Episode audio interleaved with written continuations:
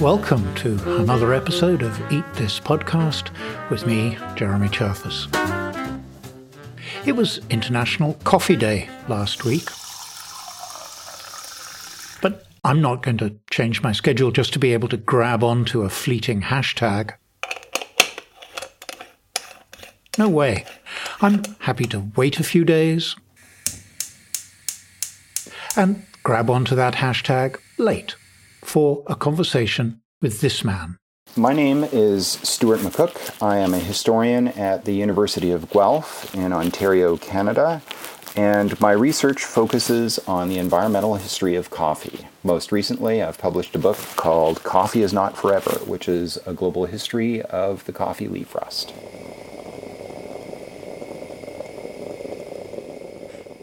Coffee leaf rust is uh, a fungus which uh, is native to equatorial Africa. You can think of it running from Western Africa uh, in Liberia through to the eastern part of Africa, uh, Kenya, Ethiopia, and places like that. Of course, it didn't stay in Africa. When coffee went global, so eventually did coffee leaf rust. We'll get to that. But first, there's something we need to get out of the way right at the outset. Like many of the diseases that attack our favorite commodities, in the short term at least, coffee leaf rust is not a threat to your coffee. Some of my very earliest media interviews on this about 10 years ago, and this is in Canada, and they're saying, well, you know, what is the meaning of this for Canadians? And the short answer is, well, not much, right? Um, but but then I started to think about well, what does that mean more generally? And and really, you know, the burdens, the burdens of a lot of these diseases are borne almost exclusively by the producers, uh, who are uh, economically and almost in every other respect the most vulnerable people in this whole chain. And that's definitely something to bear in mind. But back to coffee leaf rust. The man who identified the fungus, the Reverend Michael Berkeley, who also identified the cause of potato late blight, named it Hemileia vastatrix. Hemileia means half smooth, and it describes the shape of the spores. And vastatrix is devastating.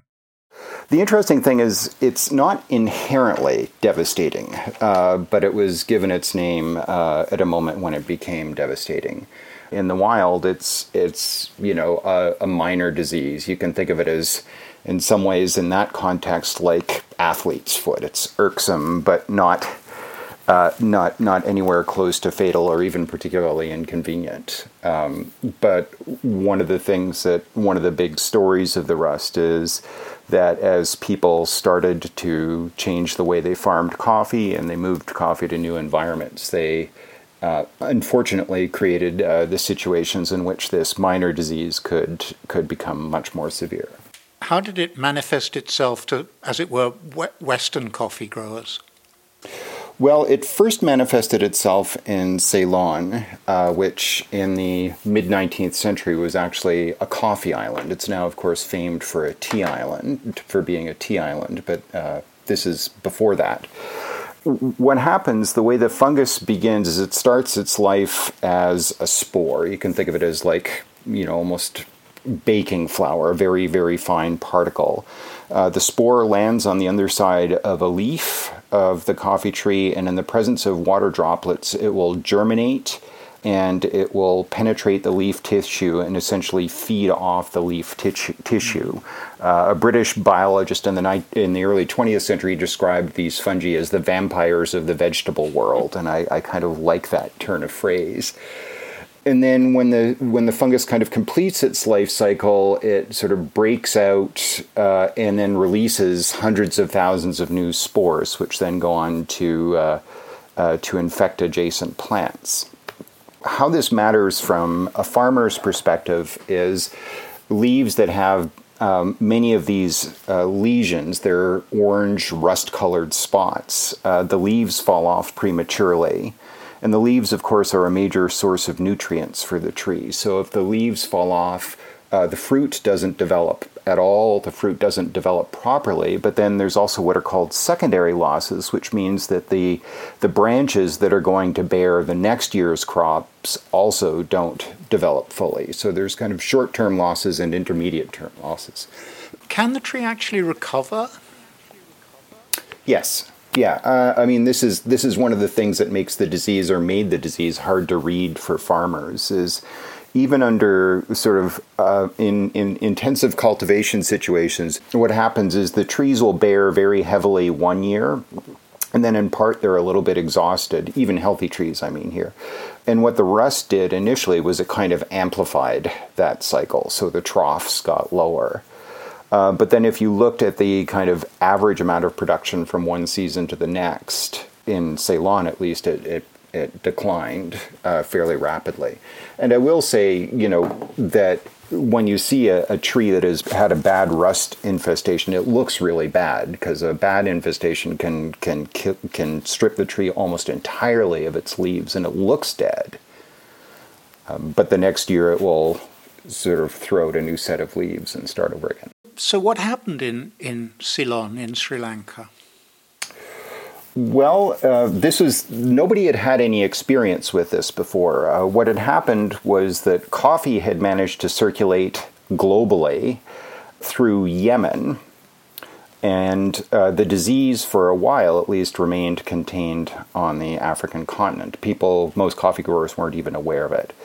Um, so this was this came as a real surprise to the growers of Ceylon, and uh, they were able to ride out the uh, epidemic a little bit through the 1870s, in part because coffee prices remained relatively high for growers, and in fact grew fairly rapidly during the 1870s. So even as they were losing production, in many cases their revenue was still going up. Mm-hmm. Um, so they, they could kind of coexist with the disease. They weren't necessarily happy about it. But then in the 1880s, as Brazilian production began to expand globally and coffee prices began to fall, uh, coffee for, for many farmers in Ceylon was no longer profitable. They could they could they couldn't manage the rust and low prices together, and so they uh, you know, pretty much en masse uh, abandoned coffee for tea. And, and that's how Ceylon became the tea island we know today. And you're quite clear that this is nothing to do with why the Brits drink tea rather than coffee. You know, the story is that that's what made the Brits drink tea. It's it's such a beautiful story, and I, I really felt kind of bad about about blowing it up because it, it is a lovely story, and it's one I told myself when I started started teaching this. But uh, it it sort of it defies logic. I mean, Ceylon only became a major coffee producer in the 1840s, and uh, the British coffee drinking tradition is a lot older than that. Um, but also, uh, you know, if you just look at the evidence, Great Britain sourced its coffee from all around the world, and Ceylon was only a small part of that. So, wherever we're going to look for the Great British consumption switch from tea, coffee to tea, it's not you're not going to find it with the coffee rust in Ceylon. So, okay, uh, somehow rust got to Ceylon, and and combined with low prices, devastated the industry there. But yeah. coffee, coffee, as you say, was already growing in Brazil. Did rust kind of follow coffee around? Did it did it did it threaten other coffee plantations, or was it restricted to Ceylon? Uh, it, it remained restricted to Ceylon for a very short period of time, uh, but then within a few years had uh, reached the coffee farms of southern India which were fairly significant. Um, and then by the 1870s and 1880s, had reached the Dutch East Indies, and in particular, of course, the island of Java, uh, but also Sumatra, uh, which had been. Uh, up, up until that point, uh, the Dutch East Indies was the world's, I think, third largest coffee producer. Uh, and their Arabica farms were devastated on a fairly large scale. What had happened in part was that coffee farmers had been able to push Arabica cultivation at a certain point to its ecological limits, uh, both in terms of uh, temperature and humidity. In the Dutch East Indies, they grew a lot of Arabica at fairly low altitudes and wet environments, and those warm and wet environments were were perfect, perfect for the fungus uh, to prosper that's what uh, ultimately uh, led the the Dutch to switch to Robusta. Oh, because Robusta is resilient. Yes. Yeah. Once they'd identified it as a fungus and worked out yeah. how it was being transmitted and how it was um, moving from plant to plant, country to country, how did the West respond? To the disease? Are there fungicides that can deal with it, or is it how? What's what's the response?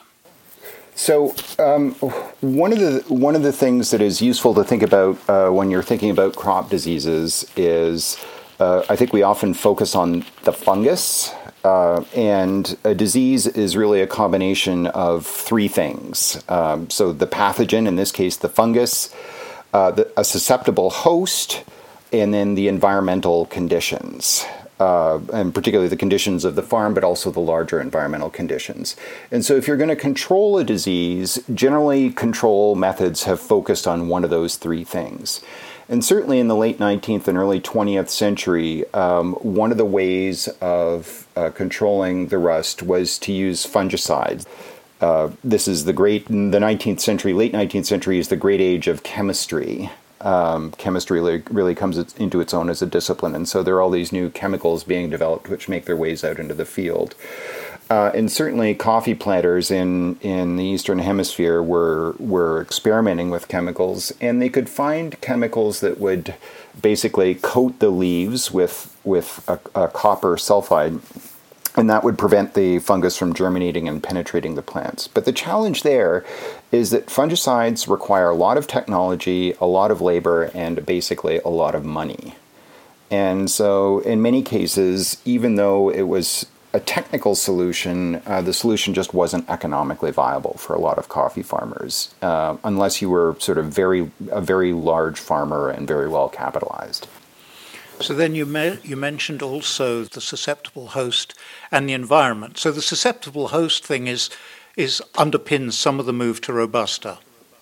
Correct. Yeah, um, and it uh, grows very well in precisely the warm and wet lowlands where arabica had been most susceptible to the rust the Dutch really promote its cultivation, and to a large extent, the coffee production in uh, in Java and Sumatra recovers on the basis of robusta, and then robusta spread to a lot of other areas as well as kind of a replacement for arabica coffee. And, and in many respects, Robusta is fantastic. Sort of agronomically, it's resistant to the rust, it's good at low altitudes, it looks great. The only problem is that it's got more caffeine for that matter. Uh, the only problem is it, it tastes bad, or at least the markets decided it tasted bad. There is still a kind of snobbishness about Robusta, although people, I've heard people say you can get perfectly good Robustas. I I had an I was in India earlier this year and I had an amazing cup of robusta and it was smoky and complicated and definitely not arabica but definitely a really good and really interesting cup of coffee. Okay let, let's let's get back to the environment because this is a, this is really an interesting one. One of the things you said at the outset was that rust likes humidity. It, it, it requires a wet leaf and what have you. And we've yep. got this thing about shade grown coffee versus I guess, open grown coffee, sun grown coffee. Yeah.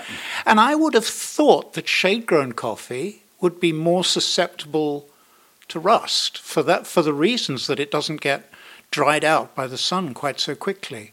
Is that an issue? That that is, uh, I mean, it is an issue. The the the the connections between uh, shade and rust are really really complicated. Um, and much ink has been spilled in the scientific literature on, on exactly this question. But certainly, yeah, one of the things that can happen in a shaded environment is they can be more humid.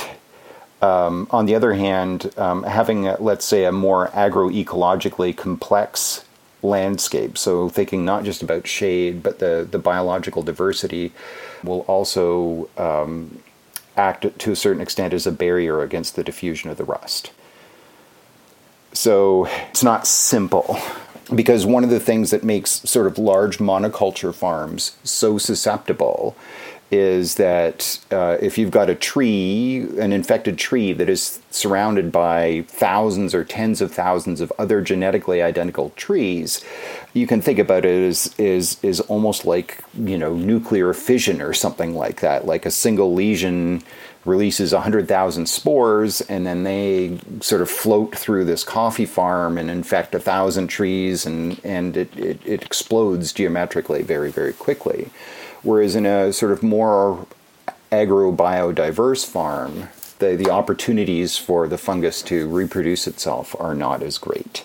So far, we've been talking mostly about um, the Eastern Hemisphere, but, but Brazil, Colombia, um, they're, they're developing huge coffee industries. Were they threatened by the rust? Were they wary of it? Absolutely, yes, they were. For a long time, the Americas, which by the late 19th century um, produced most of the world's coffee, in fact, by I think 1885, Brazil produced about 80% of the world's coffee.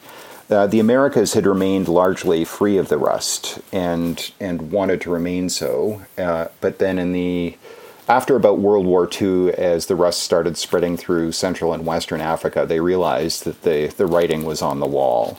Uh, and indeed, the rust crossed over to Brazil in the 1970s um, uh, and then made its way through uh, Latin America in the 1970s and 1980s. And by this point, the global coffee industry was fairly heavily regulated, and governments were were heavily involved in coffee production and in coffee research. And so, uh, it was often easier for farmers to get loans and technical support for things like fungicides to control the rust. Um, and then a lot of the governments also focused on the susceptible host part of the triangle, and breeders were working furiously to uh, develop uh, varieties of Arabica that were rust resistant. You mentioned that it got into Brazil and then spread through um, South America, Latin America, Central America. They had a long time to prepare for it. What, how come it got away from them? Because there's ultimately because there's no way of stopping it really. Fungi are are are kind of uh, almost inexorable. Um, they are carried by people. Uh, they can travel apparently thousands of kilometers uh, on winds, and it was certainly conceivable that they could have been carried across the South Atlantic on winds from Angola over to Brazil. Um, so, uh, and re- then really, once it's rooted in an ecosystem, it's it's hard to get it out. Uh, short of essentially eradicating all of the coffee but it didn't eradicate the coffee industry. No, people, uh, there's a couple of things going on. So, one is um, uh, certainly in Latin America, one of the big responses, particularly in Brazil, Colombia, Costa Rica, and in pockets elsewhere, uh, Mexico, uh, was what they called technification. And so this is the move to uh, the intensively cultivated Green Revolution style sun coffee uh, using high yielding dwarf arabicas, which means you could plant a lot more arabicas. And these, these coffees were still susceptible to the rust, but they were the, the sort of economic logic behind technification was you produced so much more coffee that you could pay for the costs of chemical spraying and chemical fertilizers to manage the rust. The other thing that happened was that um, some landscapes in Latin America, some of the highlands of Brazil, particularly Minas Gerais, uh, parts of Colombia, and the highlands of Central America, are high enough and cool enough that the rust is present but not a major problem because the kind of macro environmental conditions, the climate, the weather, are kind of inimical to the rust, so you could coexist with it reasonably easily, or and farmers did up until ten years or so ago. It's interesting you mention that because about ten years or so ago, we started hearing this story that climate change was going to devastate coffee because mm-hmm. higher, cooler areas, well, they were still going to be higher, but cooler areas, drier areas were going to become warmer and, and wetter. Yep. Has that happened? Yes, uh, I think uh, it's starting to happen, and, and it's happening in, in kind of complicated ways, and it manifests itself in, in different ways. But you know, at lower altitudes, um, I understand that farmers are in some cases abandoning arabica in part just because the conditions aren't aren't good in general for cultivating arabica. And so, what you hear people talking about is arabica moving up the mountainside as farmers abandon coffee production in lower areas uh, and then move up to higher altitudes. But beyond those kind of raw sort of temperature things, the other the one of the other less visible impacts of, of climate change is its impact on diseases and pests. Um, one of the things that helps keep rust has helped historically keep rust in check in a lot of places is that a lot of the coffee lands have well marked dry seasons. Uh, and what happens over the dry season is that you know a lot of the rust essentially dies off. Um, and so it helps keep the population of rust in control. But as rainfall patterns change, as the dry seasons are less well marked, it means that uh, um, more of the rust, more of the inoculum su- survives from one season to the next.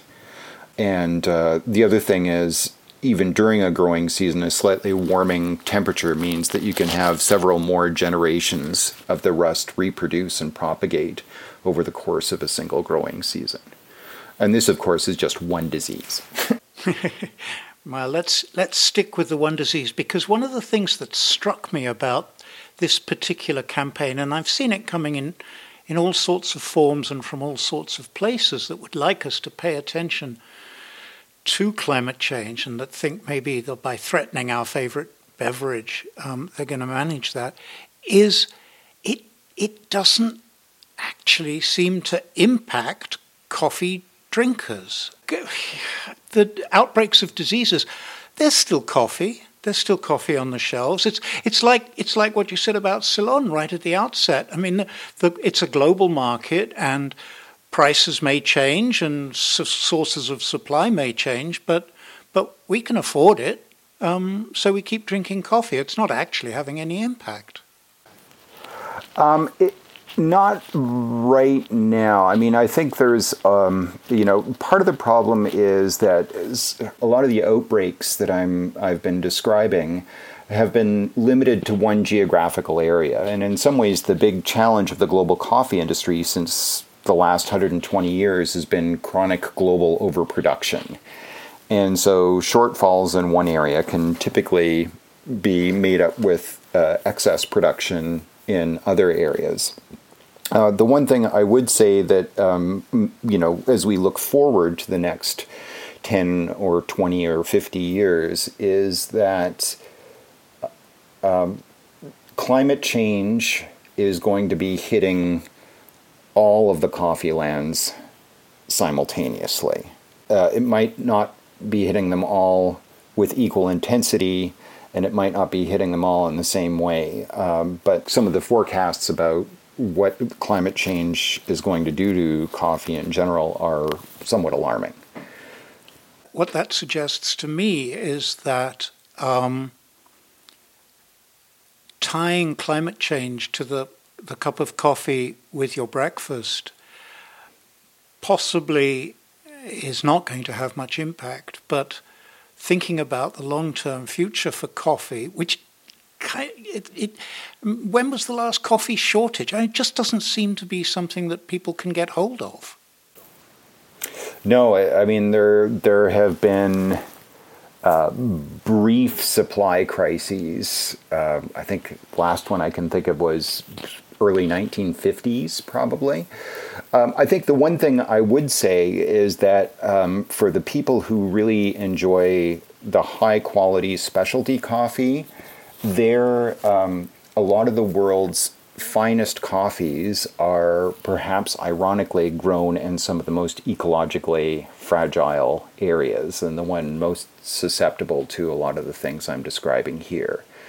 and those are places where substitutes are are harder to find. Um, so if you're just talking about commodity coffee, there's a lot of that produced all around the world. Um, but the the really the world's best coffees, those are only grown in a handful of landscapes.